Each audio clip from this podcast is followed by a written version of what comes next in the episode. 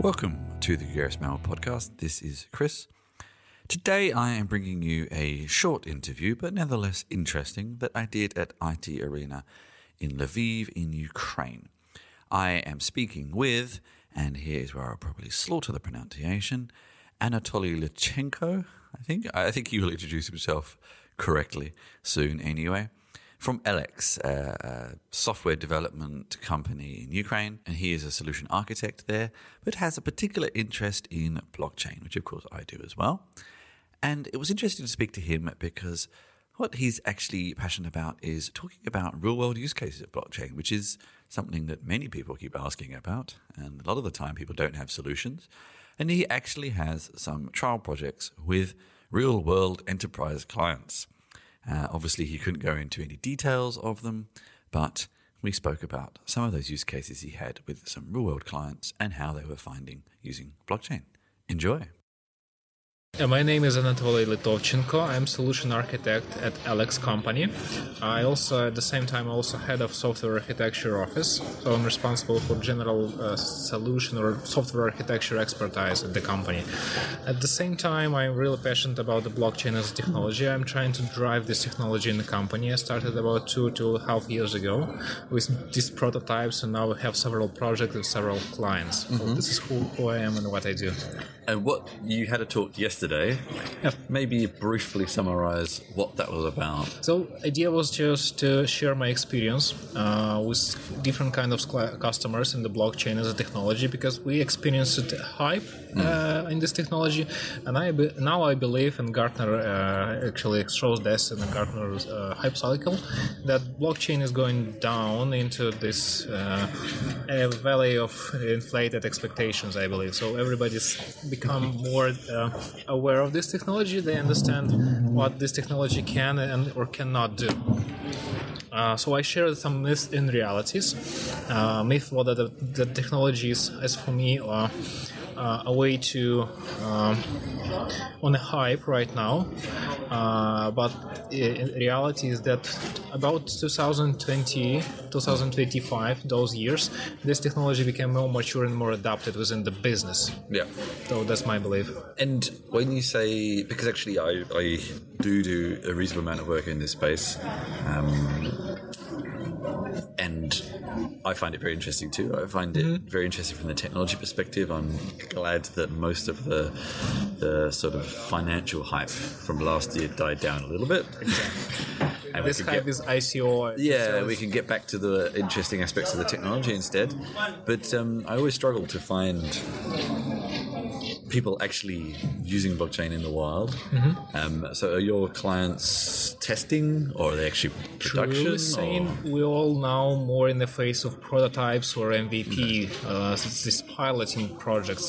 Um, there, there's actually a reason for that. Uh, as for me, blockchain will change the business processes. Mm. Those clients which came to us, they want to experience that change, but they're not ready to adopt this change right away.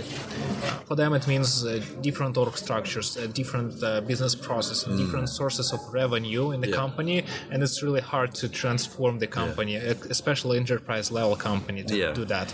So the, they more do prototypes or MVPs or things like that. And what sort of business cases are most? Uh, we have a few projects with data related or documents related. When you actually keep documents and you trace those changes, the audit trails, it's publicly available, so you kind of uh, protect it against any unpredictable changes mm, inside. Mm-hmm. Uh, or the personal data, which you'll be able to, to sell uh, on, a, on the marketplaces. Mm. Uh, and again, everybody sees that you have this data, yep. you generated it, and there is some kind of a currency internally yep. as exchange of this data, and that might make sense. And are you using, I guess, private blockchains? We tried with both. Yeah. Uh, currently, we choose the Ethereum as a public ledger and Hyperledger yeah. as a private or permissioned. As for yeah. us, it's more matured. As for me, it's more matured currently from its vision. They, they have a strong vision. They have a good platform support. They have nice tooling, and developers are able to do that. Yeah. Actually, I got I wanted to ask that first because I can now tie back to something you said earlier. I've interviewed the project lead of Hyperledger twice, actually.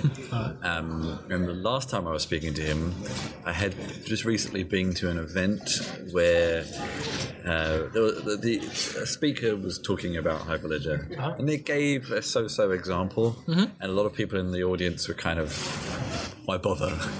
Uh, and I put this to him, and he said, "Well, the one, the really, the one major difference on a private blockchain to most businesses is you don't have to have this sort of gatekeeper anymore, Yeah. the central admin who has to manage everything." And of course, to some people, that sounds like a huge positive. but to yes, your traditional enterprise, which is probably where you're saying the cultural change, this is a big shift to suddenly say access and uh, control in a network is, is managed by something else, not just a bunch of exchange accounts, you know. And so, yeah, I mean, how hard have you found to convince enterprises this is a good idea in this day and age?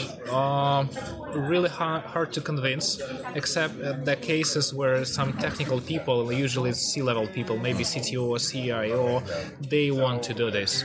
They want to do this rather as uh, the prototype, or they want to do it rather as a kind of innovation curve. They choose it in the company. Um, we have, for example, two cases. Imagine in one case we have a logistic company, and they have last mile delivery, and they have fleet of vehicles. They manage it. They ma- they own the drivers. The uh, drivers are part of their company, and for them, blockchain in this area doesn't make sense. It makes sense to do a centralized database, keep all the records, know your people, know your fleet, manage that. But imagine another logis- logistic company who doesn't uh, own the fleet of vehicles or drivers, and they want to kind of outsource or crowdsource it, and they can own a kind of an Uber. They can uh, allow people to join their network, their company, and blockchain in this case really makes sense. So shift from one uh, Yeah. business into another is is hard for them. Um, Another case for the data uh, contracts, uh, let, us say more about the document uh, uh, tracking, document flows. So there are different centralized applications where they keep document flows and document changes history internally. And from that technical point of view, it's easily um, it's easy to mess up with those uh, audits, with those uh, versioning history, even if, you know where to, to look at, right? Yeah. You don't know what to do. Yeah. So for them, it makes sense to keep all those records, all those hashes of documents, all those versioning on the blockchain, where it's a kind of impossible Yeah. because it's uh, decentralized and somebody else can keep the copy of these records just for the, Unlike Git, where it's actually, in theory, you can change a commit, make it look like it was someone else. Yeah. And there have been cases of people Exactly. changing commits to being from Dennis Torvald. Actually, have been. Some of the companies said, okay, we have a document flow internally. Different companies, for us, have to approve those documents. Yeah. So you have like a financial company, you have a logistic company, freight company, and uh, a bunch of other companies. When they receive document, they have to um, again read it once again, check whether everything is fine and there is no hidden text or change mess up with the numbers or something. And they do it every time they have this turnaround of documents from uh, external companies. Yeah. So they kind of do a double work, and blockchain made sense for them. And with the, the projects you've put on Ethereum, what have they been? Uh, usually on Ethereum we have a kind of uh, tokens, and those Okay. tokens, yeah, those tokens are rather a, uh, uh, value of services. We have marketplaces uh, for Yeah. services, for, for example, right? Or those are a value of data you sell on the marketplaces. How do you compare the developer experience between Hyperledger and Ethereum at the moment? Uh, I would say it's totally different. And Hyper in Ethereum, uh, it, first for me, is quite simple. You have one language, you have uh, all the infrastructure uh, built in, you have maybe a few frameworks, but the same language. Hyperledger is uh, a huge ecosystem. We uh, we try to use, we actually use in uh, Hyperledger Fabric, which is supported by Linux Foundation, and there is Hyperledger Sawtooth, which is supported by Intel. There are Iroha and few few more. So it's th- those are different. Really, those are different platforms, different Okay. frameworks for different purposes. So totally Hyperledger is kind of umbrella. They say it is umbrella for business uh, cases, right? Enterprise enterprise level. Particular framework like Fabric, um, it's not only about the programming. Of course, they, there is there is a chain code, so we can program different contracts, but it's also about the network setup. In Ethereum, everything is, is Yeah. pretty clear. You have the network. Which is a problem in itself as well, but yeah. yeah, yeah. There, there are problems, and you have to like admit that uh, there is risk and reward ra- ratio in that uh, internal currency, so on. In Hyperledger, in Hyperledger Fabric, you have to build a network. You have to Yeah. understand what roles will work inside, what kind of interactions, what kind of consensus they will have, how to build that, how to make those uh, networks protected. so you can even define consensus algorithms on Hyper to a point. Currently, uh, there are two types of consensus in the Fabric. You have Kafka, kind of who is the, the majority, Yeah. and kind of uh, simple Byzantine fault toler- tolerant. Okay. Do you how where do you host the Hyperledger? Is it with IBM or do you use your own or? Uh, usually, it's cloud providers. We uh, have two cases on Amazon and Azure. Uh, Oh, I didn't realize. haven't tried it with IBM, I really. just- I knew they had a. I They have this Bluemix and kind Yeah. of native support of that, but we haven't tried actually. Yeah, that's fair enough. at, at the end, you just have virtual machine. Yeah, yeah, yeah. Okay. Um, with the, uh, uh, it just you seem the right person to maybe talk to about this. You mentioned tokenization a couple of times. Um, it's one of these very interesting ideas, and I, I'm never sure how far it's going to go. You know, this great principle of. Uh, I don't know. I put this interview somewhere, and people pay me tokens to listen to it, and I can use those tokens to buy something else, and etc. and etc. Kind et of et Steam cetera. platform. right? Yeah, you know, etc. and etc. But in reality, this is harder than um, than you would hope uh, because you have to find someone to exchange them with. Yeah. you, there comes a point where you need to get proper fiat money at some point to pay for certain things. I mean, do you think this is a, a a world vision that will ever happen, or My belief is already happened. So it just uh, maybe um, now it's uh, like a, a refinement of the tokenization of token economy. Uh, we already have those tokens. Some of them is just representation of money. So they kind of money. You have to exchange them. You have to get some know, reward for holding them. Uh, another, they are kind of there are different types uh, from like uh, SEC uh, Yeah. type Yeah, yeah, yeah, right? But Yeah. overall, the second type is probably some assets or shares or stocks. You own part of the company, and there are different tokens which you own, and they, in the fact that you own, somebody pays pays you money each week, for example, internal money like Ethereum.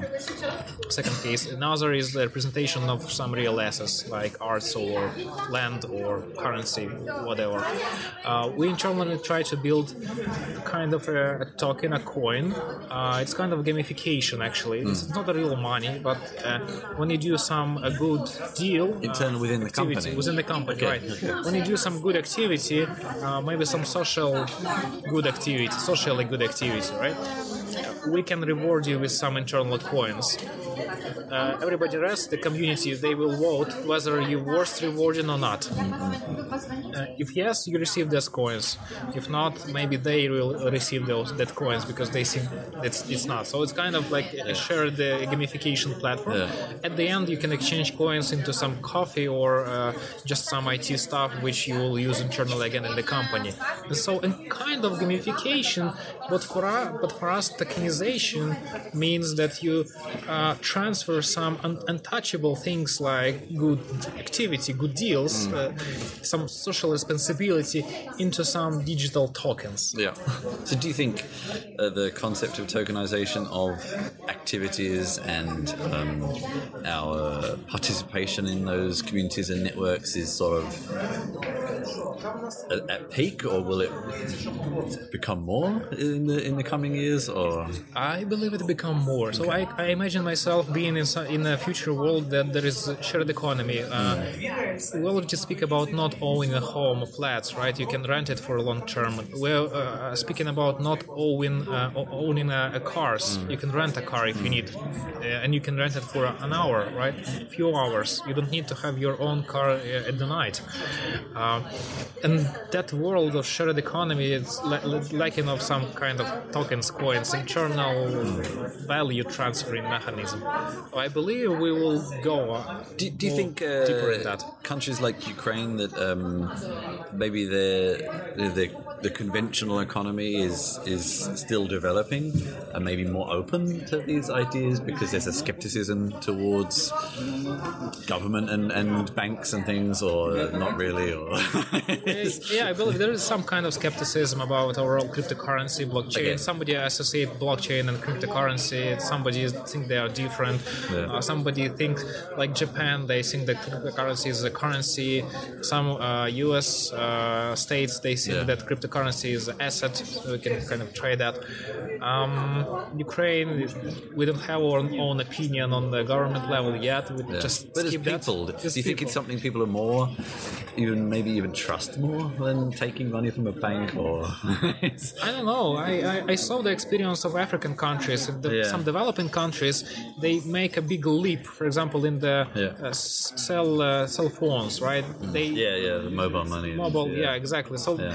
maybe some countries like Ukraine will also some someday will make just a big leap. We Yeah. do not just we don't uh, go like a, a step by step, Yeah. but we'll make a jump in One of the other, understanding. coming back to what you said a minute ago, one of the other fascinating things that's happened in quite a few African countries is this jump from there being no record of who owns what housing and land Mm-hmm. to there being a lot of it put onto uh, ledgers, which so they did just jump and missed all the stupid piles of paperwork. Yeah. I think Ukraine may do the same yeah.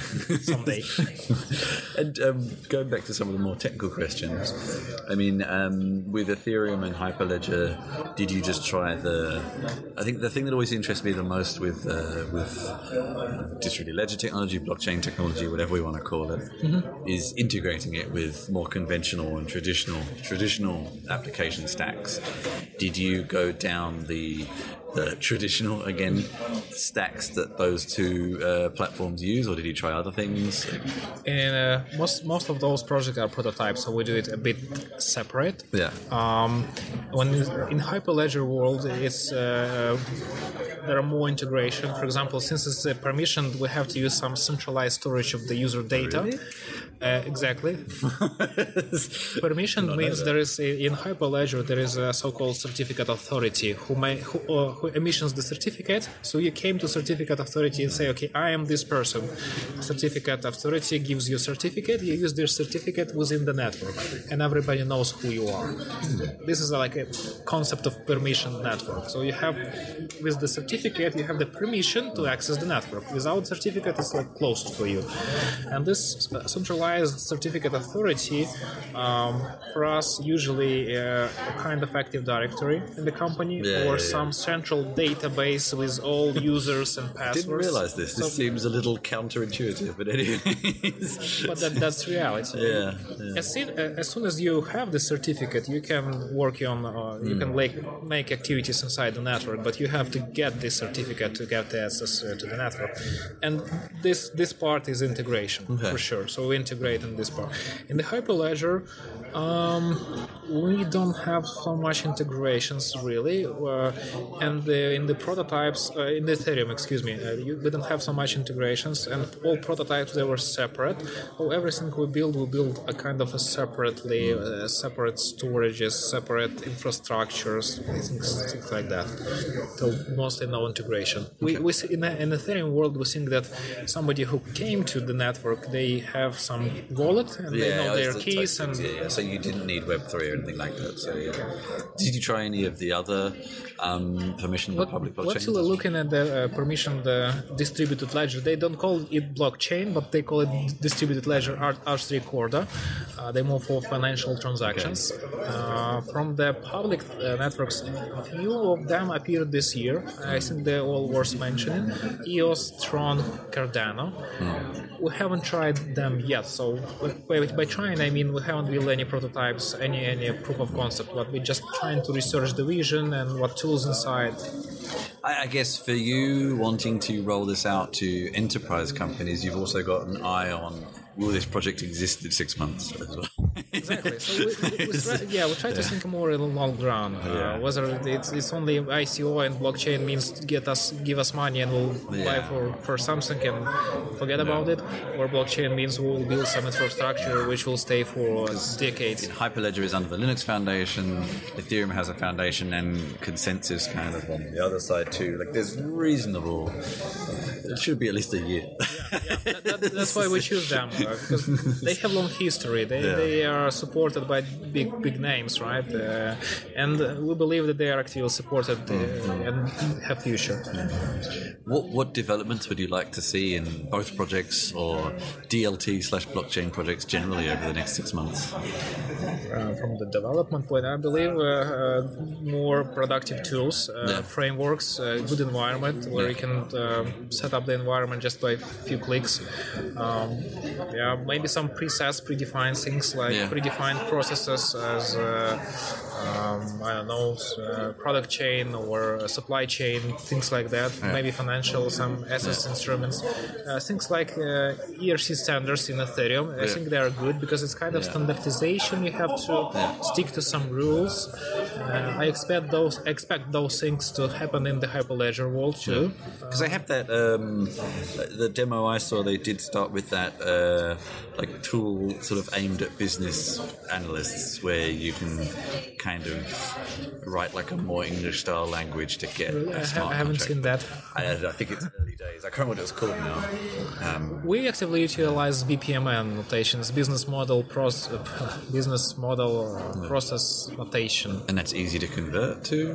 It's easy to execute. So you, you kind of build a UML diagram with Ah, yeah. all those steps. What on the first step, on the next step, who does what. Those are roles and different activities inside, and you can put it in a so-called business process servers, uh, kind of a state machines who execute those processes, and they understand Hmm. on what step what process is.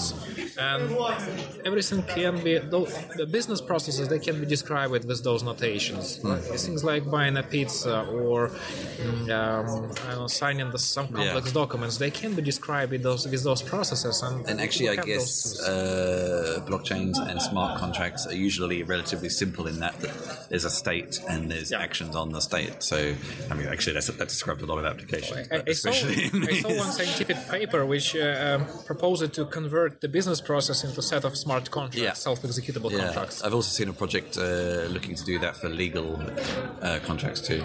Um, so a lawyer could write in legalese and it converts, but I don't know. I mean, the whole thing with legalese is usually they make it as vague as possible intentionally. So, So I, I believe all kind of those acti- activities around those themes we covered, they will Yeah. More uh, Yeah. will boom next or few next years. and what will you and your team look to do in the next six months? I think we'll have more projects. we'll have more like Yeah. advanced frameworks, more experience in that. Um, people who have three years currently are experts in the blockchain, know. right? Oh, that, that's that's that, that's not an expert. That's a project creator. Think. It's actually not, not much. So and and uh, how long do you think you until you have one of your projects live? What do you think's needed for that? I expect it maybe for the next five years. Uh, okay, okay. What needed, uh, maybe understanding of the business that they needed, that they are ready to make this shift in the organization. Yeah. So you think it's more organizational than technology? Uh, I think it's more right at an organization or even business business ship.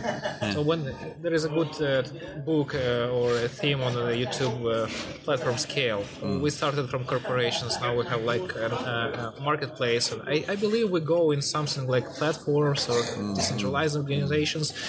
And when few of them will be built successfully, like no, I think nobody believed in the Facebook in the early stages. Nobody believed in Amazon in, on the early stages. At sure. Google, right? There was some just No bunch one of believed geeks. in the internet. Internet. exactly. but as soon as we have some successful cases in those areas, I think business will go this this direction.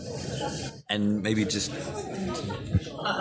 just finally um, whether it comes to underlying blockchains platforms, level two technologies, whatever it may be. What what are some of the projects that excite you at the moment that you've heard about, or applications of those projects? Right, it's maybe a complex questions um, question. Um, if we don't talk about blockchain, let's let's imagine okay. we cover some other thing. I was excited about different uh, augmented reality projects, mm. uh, especially uh, some games. Mm. on HoloLens, there was a game when you are kind of a detective. You investigate the scene of crime. Yep. You're trying to find out who was the um,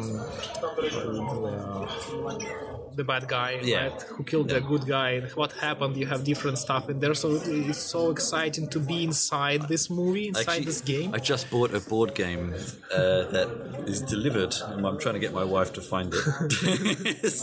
that does something similar. I saw it at a thing in the UK earlier in the year, and you put the cards out, and you use a it's a phone app, not HoloLens, mm-hmm. and then it shows you like the, the clues and things based on their codes. So exactly, it's hap- that's happening already. When I yeah. first ran that game, I mentioned. Uh, I stayed in my room.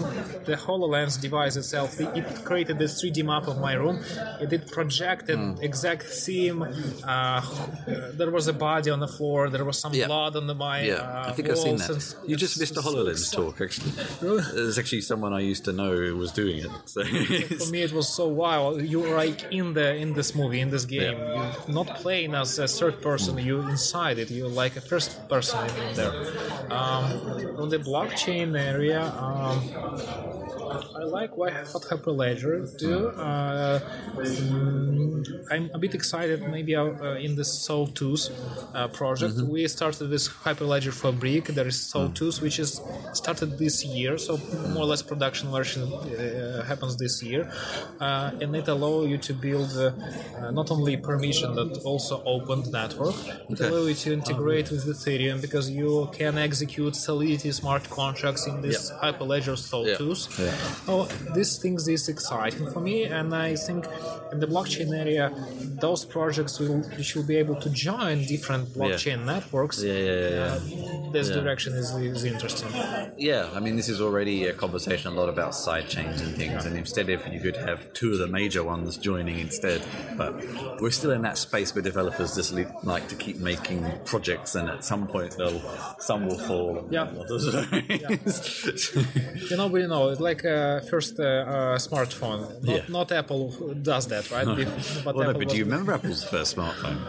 I remember Apple had an iPod, not a no, smartphone. No, no, no. Before, before, that, they had this weird uh, Motorola tie-in. Oh. The Razr. It was terrible. Really? Okay. Which was basically a Motorola so, phone with iTunes on it. It was terrible.